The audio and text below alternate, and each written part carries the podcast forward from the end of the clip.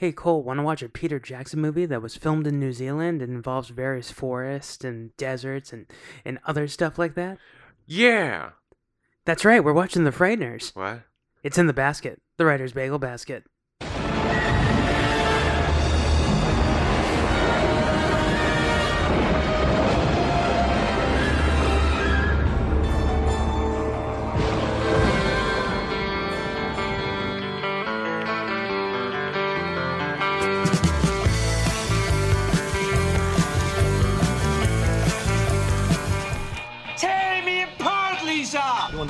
Farmer? Here's a couple of acres. Sorry, Jeff, you lose. It was Professor Plum. I said Plum. The men you seek think you are dead, Kimosabe. We're gonna patch to the starter, the Bernoulli Converginator. If he puts the car in fifth gear, he can jumpstart the whole thing. We don't have to be mean. Because, remember, no matter where you go, there you are. Scott Curlin, welcome to Writer's Bagel Basket. And filling in as co host this week is. Cole. Walker. Hi. So, uh, this is a bonus. Well, you guys have been so good with showing love for the podcast that we, we are doing two bonus Halloween episodes. Um, for Shocktober, we did Over the Garden Wall, and now we're doing The Frighteners, which is my favorite Halloween movie. So I'm gonna get a lot of flack for that. No. well, I'm saying that it's better than Hocus Pocus and The Great Pumpkin Charlie Brown and The Thing and Halloween. Admittedly, I don't care for Charlie Brown that much. Uh, I'm I- just saying like of the things that you think of for Halloween. Yeah. But this this is to me is like the Halloween movie for me. It's the one that I watch every Halloween. It's my favorite one. Um, it's actually my favorite Peter Jackson movie. I like it better than Lord of the Rings. It's because it has Michael J. Fox in it, doesn't it? Um, kind of. That's the X Factor. Uh, yeah. Uh, I mean, I love Michael J. Fox. He's one of my heroes. Um, I've done, I've done a ton of, you know, awareness for for all that stuff. Like Fox Foundation, I always tell people donate. I've donated in the past. Um, I think he's the greatest, and this this is like, I mean, I still love Back to the Future, but this is probably one of my favorite roles for for him, and it's the one where he looks less boyish. Yeah, noticeably less boyish. Like he doesn't look Marty McFly ish. He looks very like almost some of his deliveries are very Tom Cruisey. Yeah, I mean, it definitely helps that he he doesn't have the long hair he did in Back to the Future. He's very much not that same. He doesn't have that boyish rogue charm anymore. He's like a man. Yeah. Uh so Frighteners is directed by Peter Jackson. It was the film he made after Heavenly Creatures and it is the film that prevented him from getting a James Bond movie. Not a bad thing. So he was supposed to he was on like the short list to direct um Tomorrow Never Dies, I think. I think it was Tomorrow Never Dies or it might have been The World Is Not Enough. And Barbara Broccoli saw a rough cut of The Frighteners because she loved um Heavenly Creatures, which is the film he made before this one, which was about two lady serial killers, two teenage girls. And she loved that. And then he's like, Here, take a look at The Frighteners. And she's like, You're not directing a James Bond movie. Oh man. Um, so Frighteners is this is the second movie in Shocktober that we've done that is uh, distributed by and produced by Universal Studios. So the whole premise of the movie, and this feels like a Universal movie, like certain certain studios, you can tell like Warner Brothers that that has that old Hollywood feel, like of all their movies. Disney is just family. Universal is usually where you get like like the sci-fi and the weird. Yeah, I was gonna say it's very kooky. Yeah. And you got Casper, you got Jaws, you got like E.T. Universal has a niche market and and Frighteners is is no exception. So the premise, do you want to tell a brief synopsis of the premise, Cole? Um, Michael J. Fox's character, Frank Bannister. Frank Bannister, is a paranormal investigator who can see. Well, he never says it, but he can actually see ghosts. But he's a con man, and he just uses his ghost friends to solicit money from people. Because his wife died years ago in in the car accident he was in that caused him to end up seeing ghosts. Um, that that whole accident plays a huge part in the whole movie. It does. And, like you never realize in the beginning like why it is so important. It like sets off the crux. But what's going on in the town? Um, so there's this like health epidemic that the town has uh, put up that because people who are like 37 or younger are just dying of like random heart attacks that don't make any sense. and these are like healthy people and frank kind of figures out that it's like this serial killer who years ago was killing people and his ghost is now just killing people which i thought was a really cool premise Yeah, there's well, the one bit I didn't get is like how did he get out of hell? Yeah i mean like oh, i'm just gonna go up to earth to uh, haunt somebody okay Ah, fine. Um, so th- that's Jake Busey. Like that's Gary Busey's son at at the like if if there is like a level of Buseyness, he is He's on like full display here. he he's full Busey. Like he's go, going like his dad territory. Like he's going Gary Busey crazy in this movie. I mean, the role definitely allows him to do that. I mean, so when I I met Jake Busey and I got to interview him, um, he actually likes this movie a lot. He talks about it a lot, and that's all I really. I spent my like five minutes interviewing him to talk about this movie. I'm sure it was probably a fun time on set too. Because well, they had to move to New Zealand, and New Zealand doesn't really have hotels, so like they were all staying in these cottages. Ooh. I guess. Hobbiton? Yes, they were staying in the Shire. Um, but Peter Jackson, he was like known as a very dark director at the time. He made uh, Dead Alive and Bad Taste and Meet the Feebles and Heavenly Creatures. So like this, this was like his wheelhouse, and it's a ghost story. It's like literally a ghost movie. And he could have gone the gothic horror route, but instead. Yeah, it, it it's very comical. Um, I was telling you that this was originally supposed to be an episode of Tales from the Crypt. It definitely feels like it and it moves like it. Yeah, because Robert Zemeckis produced Tales from the Crypt, and uh, I guess like if you don't know, do you know much about Tales from the Crypt? Uh, so there's the Crypt Keeper. He reads from the book. I mean, like the actual shows, the like the the the mini episodes. Like I've seen a couple of them. The one I remember, there's a guy in a car crash, and he like gets launched from the car, and he dies, but he doesn't know it. But he comes back like a year later or something like that, and he's like walking around. well, people are scared of there it's an anthology series. Like each episode Yeah. is like a mini movie. It's like the Twilight Zone kind of, except Yeah. with horror. Um, yeah, but the whole premise was like they got famous directors. Like Robert Zemeckis directed a whole bunch. I think Spielberg did one. Uh, Joe Dante did a few. So like Peter Jackson was like really hot and fresh at the time because of Heavenly Creatures, and they they offered him a chance to do it. And uh, Zemeckis read the script and he liked it so much he's like, "This can't be an episode of Tales from the Crypt." And Peter Jackson was like, "Oh man," he's like, "No, this needs to be a movie. Uh, we're gonna go to Universal and we're gonna make this." And he's like, "Oh yay!"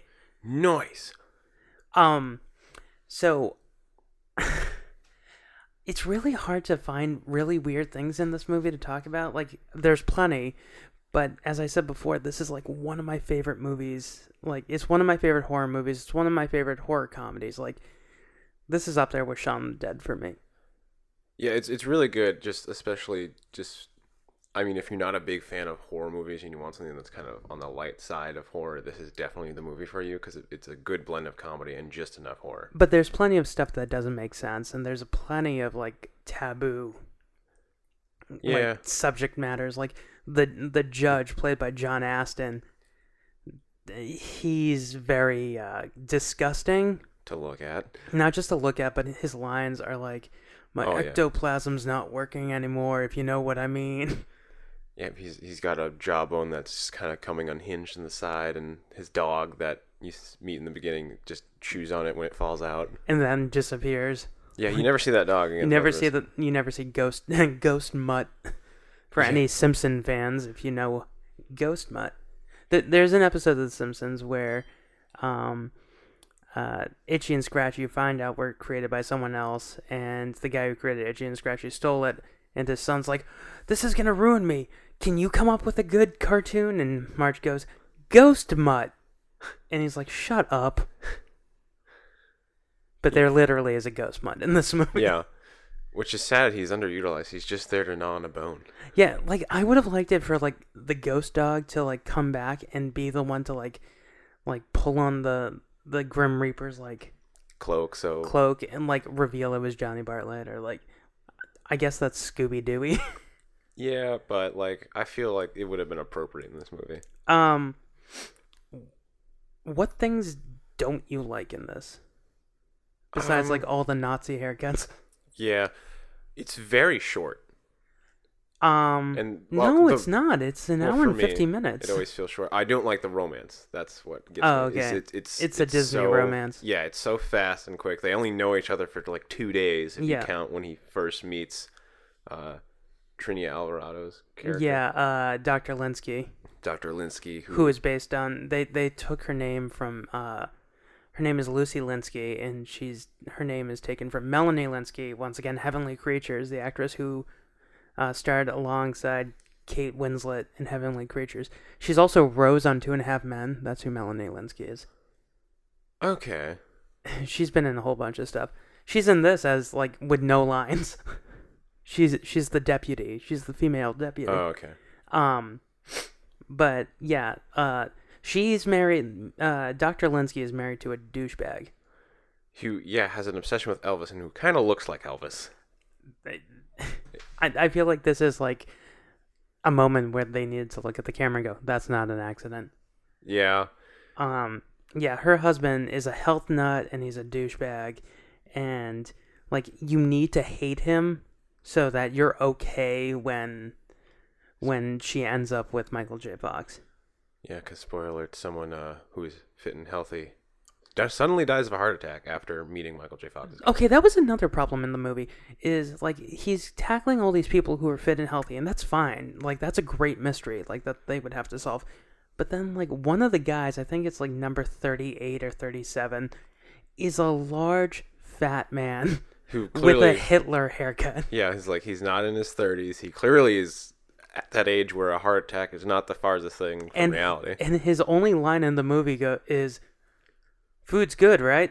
yeah, I'm not fat. Okay, I'm fat. Ugh, ugh.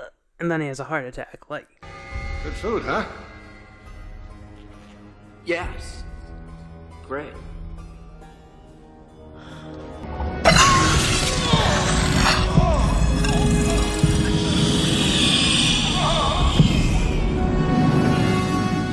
Well, he's his Right. soul is literally ripped from his right body. but but i feel like i feel like they would like open him up and they're like whoa uh the the chief of police this this character actor he's like when we open them up they look like heart attacks but whoosh, the arteries are clean i feel like they would look look at this guy and open him up be like oh man his arteries are so clogged It's like yeah, there's a ham bone in there.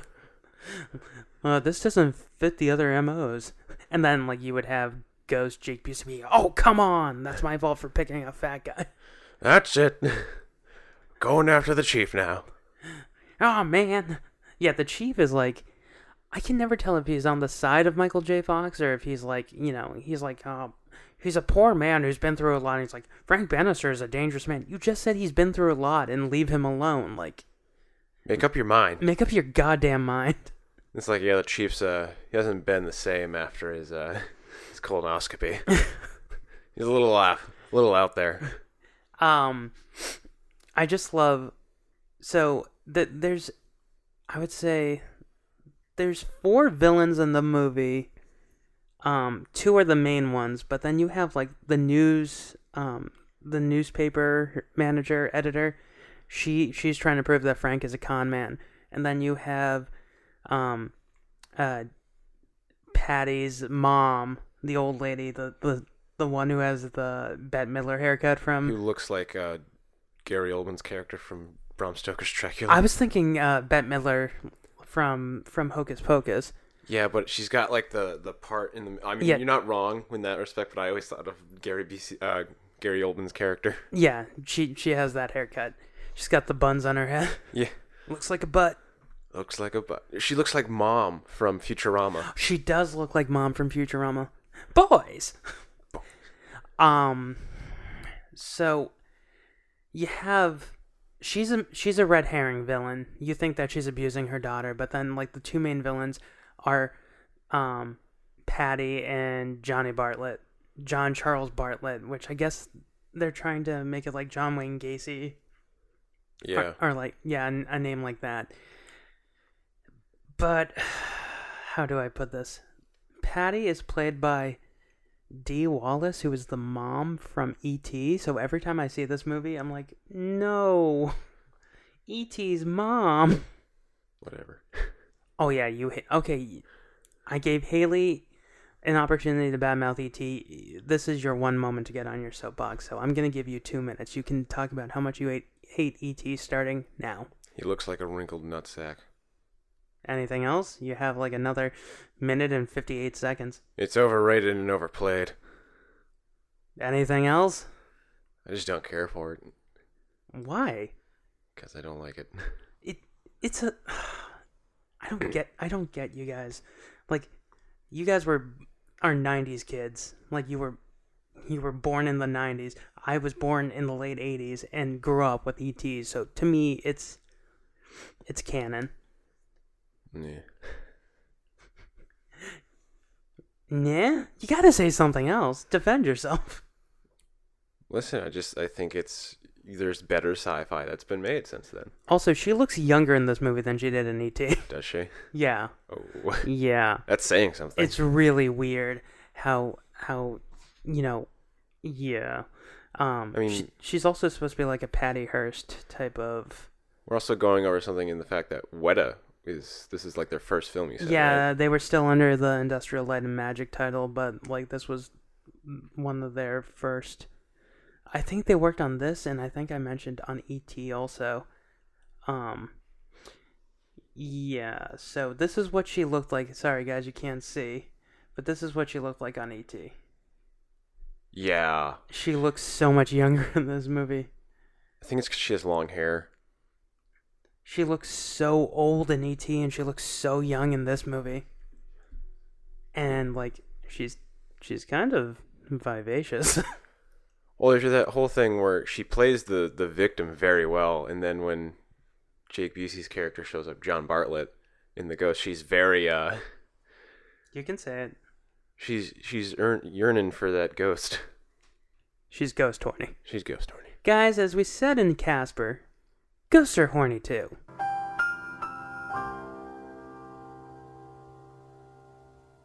Like like this is the epitome. Like um what's his name? The judge is super horny. Uh Chi McBride's character who uh is it Luther or Lewis or I feel bad because I can't remember. I can't remember his character's name. I remember Jim Fyfe's character is Stu. I just call him Afro Ghost. That's a black exploitation film. Afro Ghost, killing pimps and solving crimes as a ghost. Ghost. Ghost Afro. I, I said Afro Ghost. Afro Ghost. yeah, uh, th- that's another thing that they brought up, and they like barely cover it. If you die in your clothes, whatever you're wearing when you die, that's what you are in as a ghost. And I guess he was at a disco when he died. Yeah, he's got the whole like he's got the peace necklace. He's got got the blazer with. No, no, it's not a peace necklace. oh, it's not. It's the male symbol. Oh, is it? I only saw. I thought it was a peace symbol. No, it, it's the male symbol with a peace sign. And You gotta wonder how exactly he died. Did he just die of like cocaine? I'm I'm pretty sure he died of cocaine. Like, hey, try some of this. Hmm, "Oh, I've- okay. I've never done it before. It's not gonna kill me, is it? nah. Okay, here we go. Uh, oh no. That was his first bump. yeah, he, he totally died of cocaine. Um, Stu's character. I'm very curious as to what he died of because I, okay, I've seen this movie 20 times now. I'm pretty sure if you look at his face, there's blood coming out of his nose. I'm pretty sure, and he's supposed to be like a nerdy like bookworm. He's he clearly died in the 50s because he's wearing a Letterman's like chess club sweater. So I think that he got beat up. I think like a bunch of jocks beat him up to death. That would make sense. I guess. I mean, that's all I can think of, unless like he's one of those those victims of like 1950s like know the car accident like uh videos that they would make like red asphalt No. like for safety driving like uh stu and vivian were going to lovers lane when he took the Oh. wrong turn like that like so either he was beat up by a bunch of jocks or he was thrown from a car but his head would be off if that was the case That makes sense. He's always sick as a ghost. He has like the worst existence as a ghost. my sinuses you're dead I know. take some ghost antihistamines Like he gets out of Michael J. Fox's car in the beginning and he immediately vomits. Oh yeah, that's when Michael J. Fox is kind of a dick because like he goes, and then Michael J. Fox goes, I think I'm going to throw up.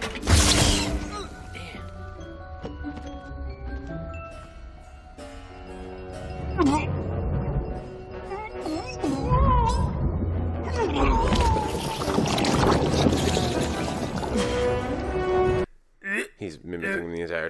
well, but that's what sets him off. That's what makes him puke. Yeah. He's such a dick. And one of the uh Chi McBride's character, Chi McBride. Chi McBride, uh his character only wants cigars. Yeah, he wants cigars. No, he also wants like scotch and a steak and stuff. Something like, and a change of clothes because he hates the fact that he's still still dressed in 70s clothes.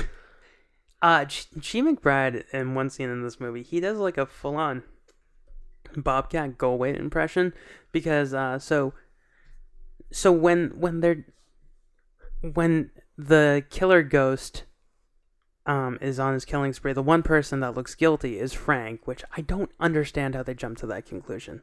the man died before he entered the museum.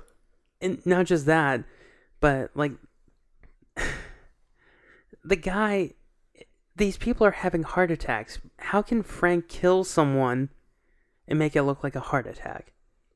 It's very much one of those. I th- Like the only the only explanation would be he would have to give them adrenaline, like like uh, insulin between their toes. So he would literally have to take their socks off and put insulin in their toes, and that would cause a fake heart attack. I only know this from watching so much Dateline. yeah. Uh, one of the things we haven't gone over is the fact that everyone in the town hates him Yeah, that doesn't make sense because they think he murdered his wife. because he was in a car accident. His wife was thrown from it, and she got uh, A thirteen carved into her the temple of her head. because you find out sometime later that John Bartlett. Yeah, Johnny Where- Bartlett um, killed twelve people before he was sent to the electric chair. Him and Patty went on a killing spree in the hospital that her father, I guess her father was like, they said the headmaster, so I'm guessing it was a teaching hospital. something like that. Um, probably he like maybe advised over the trainees or something in the hospital. Maybe he was like training them. Um, I guess, but like they they killed twelve people, which like they were never confirmed as like a murder couple. Like she was an accomplice, but he wouldn't have killed twelve people. It it looked like she was killing more people than he was. Yeah, I think you only ever see him like hit kill three people. Yeah, you see him kill three people, and then like as as the Grim Reaper, he kills, um, uh, Three or four. well, no, he kills the other twenty eight. Oh yeah, yeah, yeah. Um, we didn't even we haven't even got into my favorite character, Jeffrey Combs. Oh god. So, the fact that there are two people in this movie that have Hitler's haircut, Yeah, Jeffrey Combs, who's Agent Danvers. yeah, but the the guy who has a heart attack, I don't understand why Peter Jackson has like two people in this movie who have very Nazi haircuts. It's very like it makes sense for him because he kind of looks like a Gestapo, like like Sergeant. Jeffrey Oh. Combs as Agent Danvers, who is an FBI agent of the occult. Yeah, he definitely looks like that's probably he what was his in to like a Nazi death cult or something. Yeah, That that had to be the case because he's covered. I guess he's covered everything from like the Mansons to. Uh, I think they said. What was the cult they said? Uh, it wasn't Waco, I have no idea. but he covered like more uh, cult murders than any other FBI agent, and he's dealt with like the occult, and he has all of these scars on his body. So I guess like they, once he gets into the cult as an FBI agent, he lets them like sexually abuse him and carve him up. Yeah, he has a weird. Uh, okay, so like he's afraid of women when they scream or when they yell at him. Yeah, he, he clearly had like a bad relationship with his mom. I don't want to think about this character. So he's played by Jeffrey Combs, who, if you know Jeffrey Combs, he is in a little horror movie classic called Reanimator. Is he the reanimator? Yeah, he's the Reanimator. Okay. He's the doctor who creates the Reanimator serum. Um, and that's his big claim to fame, and that's why he's in this movie. And he is by far one of my favorite things. Him and Michael J. Fox are like the two best things. Yeah, just because he's so biz- he's like the he's the foil of Frank Bannister. Yeah, he truly is. Um, he doesn't know why he hates Frank. He's like, I just hate that guy. Why? He seems like a nice guy. Nah, he's a dick. He's investigated the car accident that he was in heavily without like anyone like he j- literally just enters the movie because like oh this is special agent danvers he's just here I took a train. I was supposed to take a plane, but I, I took the train. Okay. I, I got problems. I got lots of problems. See my Hitler haircut? chief why is he here I don't know. I He just showed up. i owe him a favor The okay, the chief of police is is very much like Chief Wiggum. yeah he also has like an unhealthy obsession with frank because he's always wants to cooperate with him on cases it's like you're the chief of police you should Frank, what do you know about Ouija boards? Not a lot. oh i was thinking we could cooperate and write a book hey, Frank, how's it going? I just wanted to ask you about. Aren't you supposed to hate me? Nah, man. no You're- we're cool He's he's like the uh the old hormone monster from Big Mouth. yeah, Yeah, man, that's cool. you're cute Hey, what the hell is wrong with you now, Frank? You're, you're cool, baby. It's so sad when he tries to muffle him in that show. yeah. If you haven't watched uh, Big Mouth season two, uh, Nick tries to kill his hormone monster with a pillow. It's kind of sad, but uh, yeah, I feel I feel like um, the chief or the sheriff is like Frank is like Frank's hormone monster because like he makes all these bad decisions, and Frank's like, yeah, we're not doing that. He's like, oh, dang it. Ah, you're the man, Frank. I mean, I feel like the chief of police probably saw Ghostbusters when he was younger. yeah, I was like, thinking that. with it. He's like, oh yeah, I'm gonna go. Uh, we we haven't even talked about the town, but yeah, the chief clearly saw Ghostbusters too many times, and he's like, I'm gonna go to a small town with a lot of uh, weird history and and the occult, and I'm gonna be chief of police there. But the town is supposed to be like this New England, Massachusetts town, like and it's not. or like New Hampshire. And it clearly looks like New Zealand, like the beaches, the, the, forest. gorgeous hill vistas. Like this is not New England. Like- we live in New England. The, if if there was a town that looked like this, I would have moved there by now. Yeah, like the. I got distracted during the flashback of the horrific car accident because when they do it, not It's only near the Bucklebury Fair. yeah, like it looks like the enchanted elf forest that they're walking through at the end of the Fellowship of the Ring. it's it's literally like five seconds away from being uh, Rivendell. I ex- half expected like when Frank's like on the ground in the flashback for them to like pan over and there's just a bunch of elves like, oh, that was bad. You guys okay? Well, you see his his wife fall to her death, and then like in the distance, you just see Boromir getting like twenty arrows into the back. oh, Oh man, we need to get out of this forest. A lot of bad stuff happens. Mister Frodo, it's my son. come along, little hobbits. Oh no, there's a Michael J. Fox. Oh, we can't go this way. We're going around those mountains. Um, the sad thing about this movie is this is the film that that made Michael J. Fox stop making movies because he made made this at the same time that he made Mars Attacks, and Mars Attacks he was like there for like two days, and was still a little strenuous on him. but this one was such a strain on him, and uh, his the beginning conditions of like uh, severe uh, Parkinson's disease that he's like, I'm not doing movies anymore. That's off. sorry, sneeze. I'm sorry.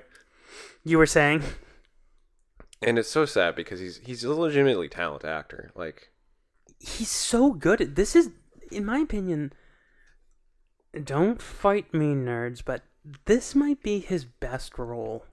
I love Marty McFly, I truly do, but Marty doesn't really do anything except cocking up the timelines. That's all Marty really does. Frank Bannister actually does stuff. he saves an entire town. He truly does. And um Michael J. Fox was his first choice, was Peter Jackson's first choice. And if he couldn't get Michael J. Fox, he was gonna settle for Tom Cruise, is what he said.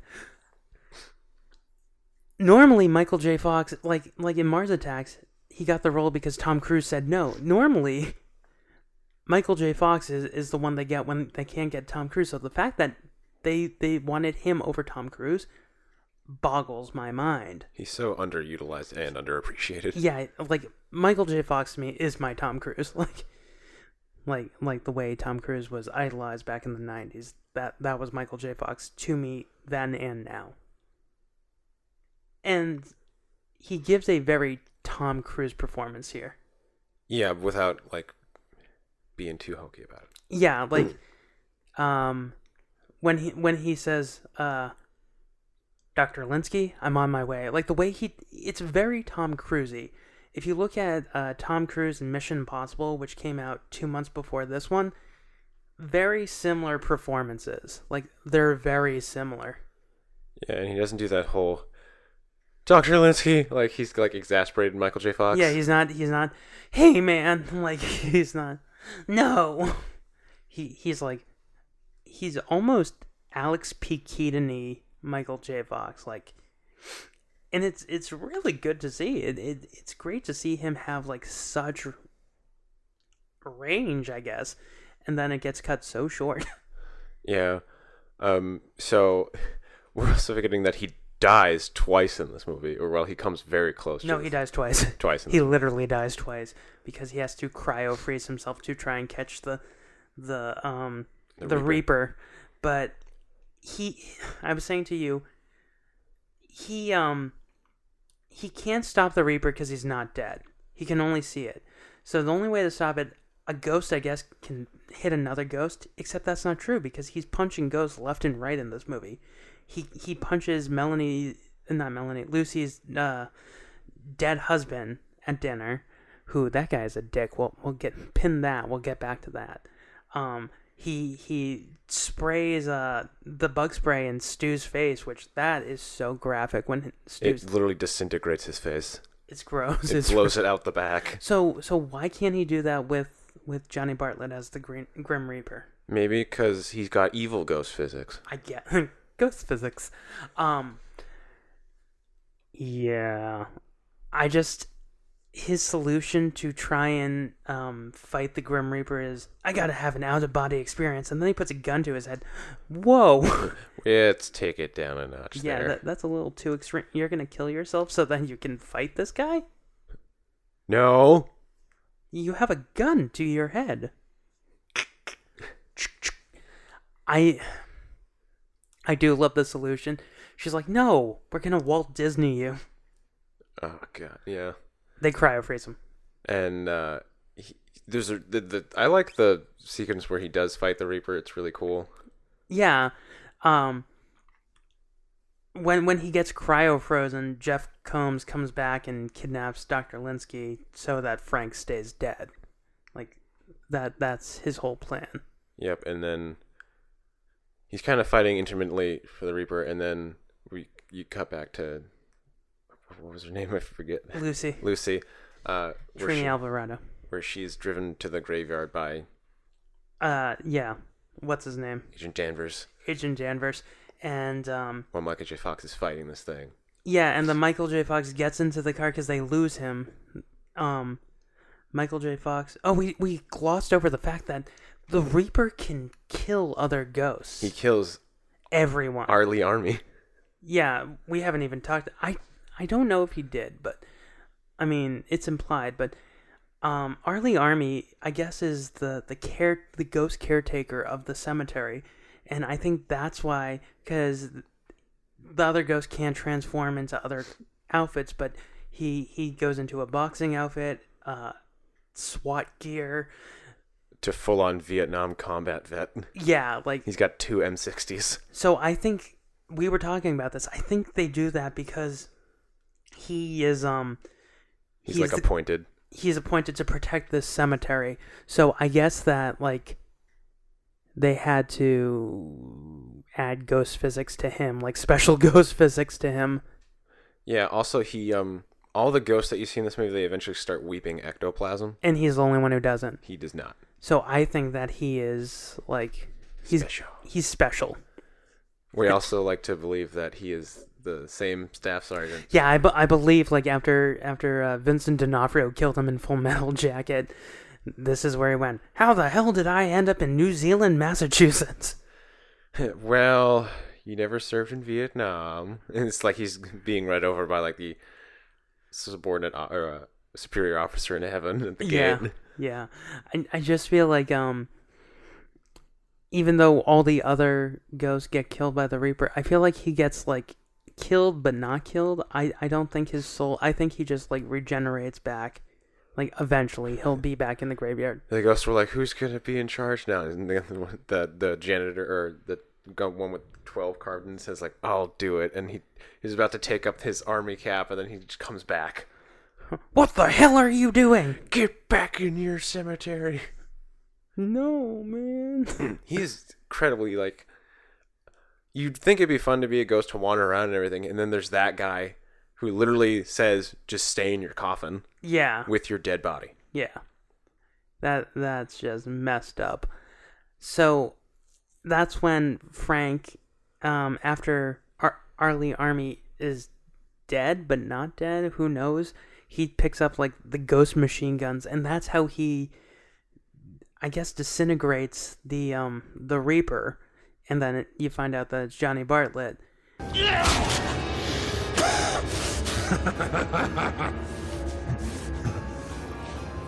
Johnny Bartlett. I thought guys like you frighten hell. I got out, Frank. I've been carrying on the good work. Got me a score of 40. and I was saying to you, I guess that his sickle is like the Elder Wand because Frank defeats him. I guess he can hold it now because as soon as he picks it up, like it, it sucks up the Reaperness out of Johnny Bartlett, and Frank has complete control of it Yeah, and it never comes into play again.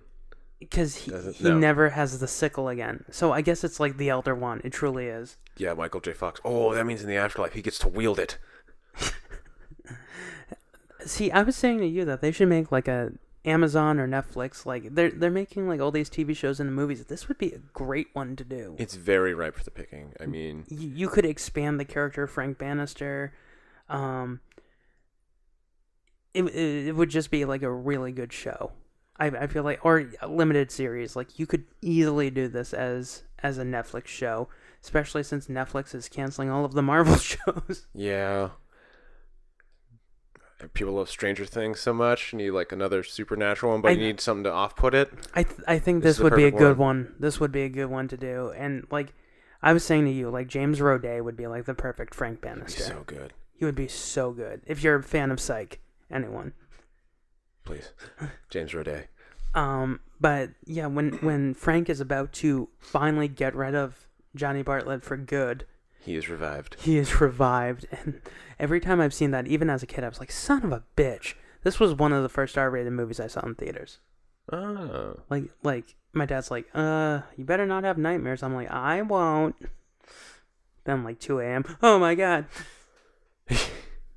I the part where um when they get to the end where um Agent Danvers is chasing them because uh we find out that Patricia Yeah, Patty. Patty has the ashes of Johnny Bartlett and she's very much still yeah, love. like like you have to know that they try to like mislead you and make you think that it's like the ghost of her father, like ena- enacting revenge. But you have to know, like right away, you would have to be like a real dummy not to put two and two together that it that it's Johnny Bartlett because the first thing the mother says is, "I am not going to have you do sins of the flesh." So that would mean that she would be banging her dad, ghost banging her dad Yeah. Or it's Johnny Bartlett. Like, just tell it. Don't lie to us. Tell us right away that it's it's Johnny Bartlett. I also like how her mom doesn't even know or notice that the ashes that she has in her room are Johnny Bartlett's. Like she never bothered to dust off the. I think she does. Oh, That's why the mother keeps her tied up there. The mother is, jeez, like. The mother is so like mean, but she's also easy go- going. She's like, "What are you doing in my room?" And she's like, "I'm gonna make you coffee." Oh, okay. okay. That's fine. What are you doing here? Oh, I was gonna do this for you. All right. All right. We gotta talk about the romance. It goes so fast. Yeah, like her husband dies two da- and then two days later she's on a date with Frank. Yep, they're at a. Re- they go to medieval times, but not medieval times. Uh, like like medieval on the green. Like yeah, like it's a fancy restaurant, but then there's like wenches and knights and jesters and minstrels. Like but there's no jousting. there's no jousting, so so it's like medieval times without being medieval times. And their date, so she asks him there to go to dinner because um her husband is is you know wants to talk to her again. So the husband's like, "It's our anniversary." Uh, he says it's your anniversary. Oh yeah, it is. Like she's like, "It's not a. Ha- it wasn't a happy marriage," and you find out that she gave her husband sixteen thousand dollars for him to invest in something, and I guess like He's like, "Oh, I invested it poorly or something," and and he's like, "I'm gonna get it back." And then Michael J. Fox is like, "He lost it."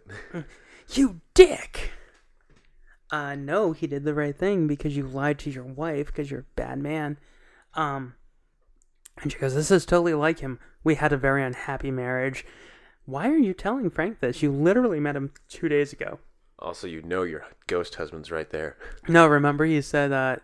Um, oh, he left. he left even though he was right there and um he's like i'm gonna i'm gonna move back into the house and and um take care of you until we get this whole being dead situation under like control He makes it sound like he's like, "Yeah, I can return to life. It's just, Yeah. it's a process like anything else." yeah he, he- he makes it sound like, like he has like like hepatitis or like i have the bubonic plague but don't worry I'm getting better.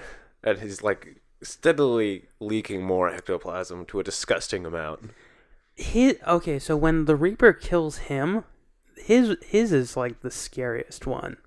Like the the judge gets cut in half and um stu just gets the sickle through the head but he he gets his face ripped off and that's what always scared me as a kid. His death like his ghost death and um Then his a- agent corpse. and agent danvers's like death were the two things that always like freaked me out in this movie. I laughed when Danvers died. because like because it's comical because so after you find out Patricia's a homicidal maniac yeah she is cray cray and still with Johnny, um, they are attempting to get rid of his ashes by throwing them into the um, you have to bring you have to bring it to consecrated ground to throw in there. Um, Agent Danvers shows up, kind of spoils it. He throws Bartlett's ashes out, and he's like let me guess you need to get this to holy consecrated ground and if i were to open it and let it go that would ruin things for you i love his delivery like when he opens it and he just goes No! Oops. he's such an ass. And Michael J. Fox even says like, "God, you you're, dick you're such an asshole." and then he shoots michael j fox with a fucking uzi Three times in the shoulder. Is it the shoulder or the arm Uh, it's like in it's close to the femoral artery yeah, he's he's like not doing so hot by the end, and yeah um, so they're at a standoff, and he's gonna kill him, but Patricia comes up behind him, and Yeah, I always thought it was cool what Michael J. Fox did. That's why this didn't like really bug me as much because Michael J. Fox finds like a hole in the ground, sticks his foot in, and then just falls back because she clearly was gonna kill Frank. Um, and then the bullet just goes right through Danvers's head. It blows his head off, but his ghost head remains there, and it's like he's so shocked. It's like, huh? A woman killed me? My shrink said this would always happen, and I never believed him. Yeah, I mean, he's wearing. He's even wearing a lead breastplate. lead breastplate so that ghosts can't read his thoughts or like there can't be any physical paranormal mind control. This is the man who's taken every precaution, and he was killed by the one thing he fears the most. a hemorrhoid donut. Yes. He has a hemorrhoid donut. Like like you think that he's he gets into the car and he reaches into his pocket and you think he's gonna pull out a gun and blow uh, Lucy away and he takes out a hemorrhoid donut and sits down and um she starts yelling at him and let let him go and he turns on the radio and Sonic Youth is playing. Sonic Youth would not be playing. no. Sonic Youth Sonic Youth is like something that you would listen to on your own. It wouldn't just randomly come on like a pop station. But um, what? I, just- I the hemorrhoid donut's getting me. Oh, when he sits down and he goes, it's like, ew. If it's that bad, you shouldn't be working this investigation. Go see a doctor. I saw a doctor and he told me not to work this case, but I gotta. I got it to make Mama proud. Ugh. Also, he has a ridiculous that that Uzi he has is ridiculous sidearm. Oh yeah, like where the hell did he get that Uzi? I got it from the last Nazi death cult I was at. It had to be right. Like that's where. There's no way they were like, yeah, you can keep that. Come on, brother Herschel. Give us back the Uzi. My name, No. my name is not Herschel. I'm Agent Danvers, and you're all under arrest. he just kills everyone. Yeah. He looks like that type of guy who's like, I saved the world. In his own mind, he's the greatest hero. So, like, Michael J. Fox falls four flights of stairs. He should be dead, but he lands on like a hospital cot. He's like, "Ew." Oh, I landed on my keys. Oh, why do I have to drive a Volkswagen? yeah. Um. So, him and Lucy. Lucy, um, so Lucy goes, uh, Lucy's trapped in the elevator at this time because she, she, um, Yeah, but the gunfire it, it uh, blasts the thing back down the elevator. right, um, so she, she rushes to him and, um, what's his name? Uh, Johnny Bartlett. Johnny Bartlett comes from behind. She kills Frank, uh, Patty, not Lucy, By choking him by out. choking him with a shotgun. and then they start getting super horny on the different instruments they're going to use to kill uh, Lucy. Lucy. And this is the part that always like shocked me um, because the ghost of Frank reaches into to Patty and pulls her soul out like it's like a video game cartridge sticking out of a Nintendo. Yeah, it's, it's so simple for him. Like they have to. Johnny has to transform into a reaper in order to rip out people's souls, and Frank just literally slides his hand into the back of Patricia and like grabs her out. like they try to establish that Frank is like this John Constantine sort of like like Paranormal investigator. but he has these powers that that like he can fight ghosts and he can fight evil and he's doing it in the name of the Lord but they never go into it. They never really go into it. He he's almost like Bill Pullman's character from Casper if he had a, you know, Constantine trenchcoat. yeah, pretty much. Cuz he does have a Constantine trench coat. He goes to the the cemetery handing out his business cards at funerals in that trench coat. So he kind of is like Constantine. Albeit a more funny comedic one. Yes. So, um, he effortlessly kills Patty.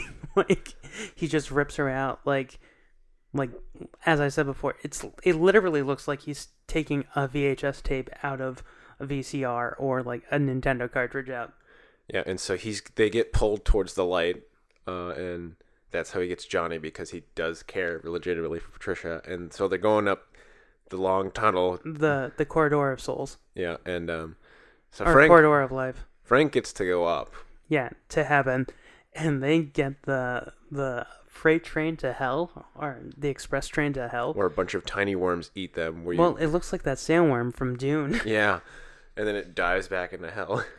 and uh, th- th- this is where Chi McBride and uh, Jim Fyfe are back, and they're like, uh, "Step out of the way, Frank. This could get messy." And um, uh, his wife just appears. So I pointed out to you, in heaven, his wife is there, Stu's there, Chi McBride's there. Where's the judge? Where is Lucy's husband? Where is the news editor? Where is her reporter who died? Like, they clearly are in hell. Yeah, um, so the judge earlier, when they're in the Egyptology exhibit, when the reporter dies, uh, he starts to bone one of the dead corpses. yeah, one of the mummies. She's like, oh, she's got nice teeth. I guess that was a standard for the Old West. I'm only gonna have sex with this prostitute if she has nice chompers. Yeah. And so uh, there's also one insight into his character that we don't need to know, which is like, I like it when they lie still. Oh God! Uh, and he's like, they don't call me the hanging judge for nothing. Oh God! Yeah, you're definitely in hell, man. That's why he didn't want to cross over. Yeah. And Pete clearly, or Pete, uh, Pete Dobson is the actor who plays him, but Lucy's husband, um, he clearly is in hell because if if you listen to his story, kind of sounds like he embezzled money. Yeah, you also hear from the preacher at the funeral. He's like, I never knew him. Uh, he certainly didn't treat other people that well, but I'm sure deep down he had heart of gold. Yeah, it has to be true. Why would he lie? like he has trouble trying to sugarcoat it. Yeah, it's like, oh man, what can I, what can I say? This guy, Cyrus was the name of Chi McBride's character. Cyrus, Cyrus. not Luther. Um, Ray, Ray was was Melanie's husband. Um, Ray clearly is in hell. Yeah. He's clearly in hell. We didn't even talk about like the the pranks that Frank has his ghosts do to try and drum up business. Like for the Lynskey house, he has them uh, lift up her bed and and mess around with the lights and throw plates. But her bedroom, Okay, she has a Raggedy Ann doll, and her bed is like a child's bed. yeah, it, it's like a queen size. Like if you watch Full House, like Michelle's bed on Full House, it looks like a little house. Someone has some unresolved issues. And she has like a child's quilt on her bed. Like she never grew up fully. it's very it's very weird um and um frank when he comes over i love how he pulls out a gun and she's like and he goes this is where he, this is his one michael j. Foxism. This is like when he he is the most like michael j. Fox. He just goes holy water. Like It's holy water. like in the michael j. Fox Yeah. tone but everything else he's very he's very tom cruisey. So do you know who uh, they were gonna get if they couldn't get tom cruise or michael j. Fox? Uh, ah, you did say it, and I forgot it. guess well there were two. I told you one but i didn't tell you the other one. Your line is i would like to free the genie. Anytime now. No guest actors in the 90s late 80s early 90s who were in this whole michael j fox tom cruise camp there's three actors i'll, I'll only I'll Johnny Depp. no no but you're on the right track one of them is very outspoken about certain things political things Matt Damon. Matt Damon wasn't even an actor at this point. Matthew hmm. Broderick. Oh, yeah, you did say that. But the one I didn't tell you, the two I didn't tell you, Charlie Sheen, Oh, which, thank God. yeah. But John Cusack. Cusack Ooh, he would have been good. yeah, he would have been great. Cusack would have been good, but Michael J. Fox is, is definitely the best. Um, and this this is my f- favorite Frank part is when he takes out his little uh um It's the little bag. Oh, the baggie. the bag with ghosts in it, and he just puts it into uh, the. It's it's his Peter Venkman moment. Like when he goes to these houses solving these crimes, it it's almost very Peter Venkman like. Yeah, he has all these inventions, and we don't know what he did before he became a paranormal a- investigator. Yes, we do. He was a he was a uh, architect. Was he? Oh, yeah. he oh, was building yeah. the he was building the house, and Oh yeah, because he still has like the sketches and everything. Right, Doing. he was building the house, and his wife and him got into a fight because he put in a basketball hoop where he was supposed to put in a garden for her, Yeah. and then they get into a fight, and she dies. Bad. That's what happened. And then uh she uh you find out that he got rid of the basketball court and put in the garden for her. Yeah, he filled it in with soil, and Yep. it's very beautiful. Other than the rusted basketball pole. I actually like the rusted basketball pole. I mean, it does a it has a nice. It works. It works. Um Yeah, I gotta say, the one thing that I love in the the whole um every time he goes to a house he says the same thing. He's like, ah uh, ecto trauma from past life or something like he says the same thing every time he enters a room. Spontaneous recurrent psychokinesis. Oh boy. Oh, this could be the worst case I've ever seen. that his ghosts were in, and I just love his whole con man spiel, shtick. Yeah, and then the second house he, he goes to, he is ratted out by um, the newspaper. Yeah, I I just I feel like as a whole this movie is just very solid. It got bad reviews when it came out, but I honestly think this movie was poorly received because nothing like this had ever been done before.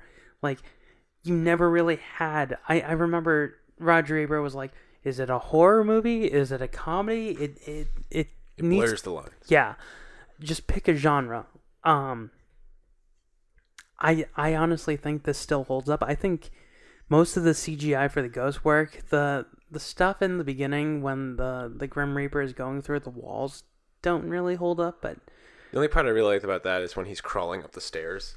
i actually like when he's uh in the carpet and she shoots with a shotgun. Oh, his head off. yeah she shoots his head off um does this hold up I'd say it does. And what what are your favorite like things about this movie? Michael J. Fox. He's just so good. He's really good in this.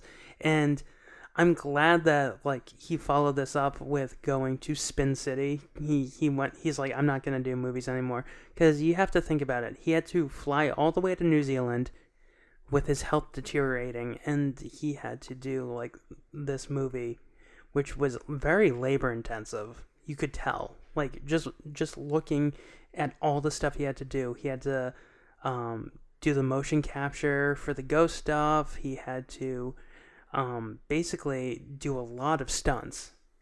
Yeah, and on him, especially when he he knows he has Parkinson's, it's it's got to wear him down. Yeah, th- this movie clearly was the film that took a toll on him. But I think it's it's probably his best role. It really is. It it's such a layered performance, and it's a Michael J. Fox we don't see.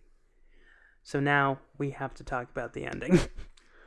That's weird. Um, so after everything happens and he's in heaven, you find out it's not his time, and he gets sent back because they just Stu literally says, "Oh, it's been decided. It's not your time. the pow- the powers that be, he says. Have decided it's not your time." So he Yeah. gets sent back with an arm full of bullets. I, I guess like well if you look at his arm he, I guess like they use their ghost powers their ghost physics to heal his wounds Um, so he ends up getting in a relationship with Lucy, and they watch as his old house is destroyed. And that's when the chief is like what do you know about Ouija boards I thought we could write a book together about about what happened There was a bunch of them in Patricia's room. um honestly he should have done it Michael J Fox should have done it like just write the Yeah, just write the damn book. Make the chief happy. It'll get him off your back. and you'll make a ton of money like Um, so that happens. Uh, he's like, "No, I'm fine," and maybe your guardian angel can help you and it's Danvers in the back he's in the back seat. They don't show you at first. It's when he's driving by, and where it's also revealed that Lucy, now having been through a traumatic experience, can see ghosts too. What they should do is they should write a book together and then screw over the chief. That's Yeah. what you get for arresting me. Yeah, and besmirching my good name. So I need to talk about Jim Fyfe, who plays Stu. I was telling you, in the early '90s, he he did these HBO specials um, called like "Buy Me That" or "I Want to Buy That," and it it would be like how they uh, had all these like uh, commercials aimed at kids, like toy commercials, cereal commercials, what they would do to make stuff look good. But then he followed that up with um, he played a how do I put this delicately? On the TV show Smart Guy, he was on the very special episode where he played a. Uh, fun, fun. he played a guy who lived in his mom's basement who sold video games to kids and would give them pizza and soda and then wanted them to take photos with him. Yeah, he did that after he played Stu in in The Frighteners, but now he's like a comedy writer. It's just it's very um it's very weird that they would cast him in that role after seeing him play such a good guy in this one. If anything, they should have cast him as the '50s dweeb or the professor. Yes. Hey Spaz. He was also on uh, Law and Order: Criminal Intent too. Oh God, was he a criminal? Yeah, I guess. Oh, But it was Criminal Intent, so it wasn't like SVU where it was creepy. okay. He's Just got com- like the cool white collar crime. Yeah, insider trading, I embezzled money. and then I killed a guy. What? Oh, uh, nothing. But it was cool. I used a steak knife. like all of these people have been on um uh I think Lucy Lucy uh Trini was on Fringe, Chi McBride was on Boston Public and some other TV shows and Michael J. Fox, of course, Family uh Family Ties, uh what else? Spin City, which is one of my favorites, He and then the the Good Wife, Rescue Me, like like a lot of TV actors are in this movie. And then you have Jake Busey. I'm Jake Busey.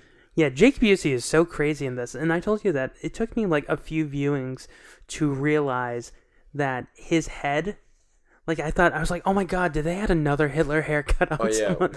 when he goes into his actual ghost form. I realized like years later that he's bald, and it's it's from the electric chair. I didn't realize that until I saw the Green Mile, that that he's bald, and it's just scorch marks from the electric chair. But surprisingly, the pattern they made was another Hitler haircut. this movie should have been called Michael J. Fox and the Hitler haircuts. Yeah, it just like a bunch of like spectral Hitler hair in the It- background. it's very it's very disturbing. I mean, it makes sense for Jeffrey Combs' character, but why did the fat guy in the restaurant? Why why did he have a Hitler haircut? These are the questions. God damn it, Peter Jackson, write to us. Let me know. Maybe he just really wanted to do a movie about Hitler haircuts. I guess. And he's It- like, I'll never get the funds for this, so I'll just put two guys in with this. oh, and we didn't talk about Peter Jackson's weird cameo. Oh yeah, so I, this is a trend for him where um, cause and I think it's I don't I haven't seen his other earlier works, but in this one, and in Lord of the Rings, uh, so this one he's walking by and he's bumped into, because he's like this ne'er do well in the streets who's he's dressed in all goth clothes. Uh, no, no, he's a biker. Oh, well he does have piercings. Right, he had, he has piercings, but he's a biker. He's got a biker jacket and he's got a shirt with a Grim Reaper. He's clearly just like a Hell's Angel type of guy. Yeah, he's so like, Michael watch it, guy. Yeah, and then um, in the first Lord of the Rings movie, in the Fellowship, when they're going to the Prancing Pony Inn, he's just one guy walking in the streets towards them, who I think almost bumps into or bumps into. him. He's eating a carrot and burps. Oh yeah. So he's always like some disgusting pedestrian on the streets. And in Hot Fuzz, he's Father Christmas. Is he? Yeah, he's Father Christmas who stabs Simon Pegg in the hand. Oh, that's hilarious. Yeah. Peter Jackson, um, he's the only one in this movie who has a New Zealand accent. like, like he bumps into him and he's like, "Hey, watch it, there, governor." It's like what? Nothing. Gotta go play with the Kiwi birds. Ignore me. this is totally Massachusetts, you know. With its luscious rolling hills and like snow-capped mountains in the distance. Look, the Bucklebury Ferry. It's like God. It's it's they're trying so hard to do New Ze- uh, uh, Massachusetts face when it's very clearly New Zealand. yeah. Um, how many bagels? Okay, so out of thirteen, Th- Yep. uh, I'm gonna give it. I'm gonna take out three, so there's ten. Yeah, I'm a I'm doing the same. This is one of my favorites, but it is very flawed. Um, I think that the whole like this is a very of its time movie. It's a very '90s movie. There's VHS tapes. It doesn't age well in Yeah. certain respects, and in others it ages really well. Like there's some for me like in set wise that um there's some sets like the museum I like and uh, his house that you visit where it's like half built and everything but like there's kind of like a Tim Burton 90s aesthetic going on in some parts of it like uh, with Lucy's house I don't like it Yeah, I don't like that either. it kind of feels like he wanted to go in that direction a little bit or had trouble Um, um some of the CGI does not hold up but but this is a fun movie that you should So watch. You should watch in Halloween. This came out in the summer. It came out in like July or June of '96.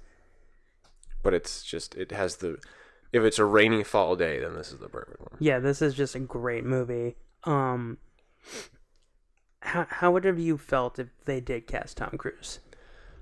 I definitely would not have found it as charming um, if it was Tom Cruise. If, if Michael J. Fox just adds that X factor. Uh, like uh, the only reason why I keep bringing it up is because like when I read that I was like, really? And then like I I rewatched Michael J. Fox's performance. I was like, uh, it's kind of Tom Cruisey. Like there are moments.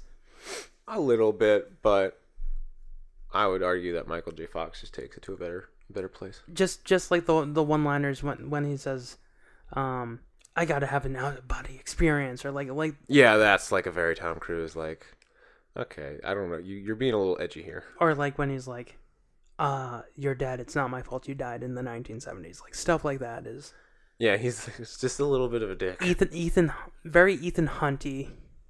Um, oh, Ethan Hawke would have been a great Frank too. True. Yeah, like so uh we've come to the end and we're done with Shocktober. This was the last one. This was a special one coming out on Halloween. I can't believe that I got to sync it up so that it actually came out on Halloween Day. um so for November we're doing 90s literary November and we're doing famous books that were adapted into 90s movies. And uh yeah, we have some really great ones, and I don't know what order they're coming out in, so I'm not going to tease what the movie is. Cole, thanks for being here. No problem. All right, until next time, I'm Scott Curlin. Bye.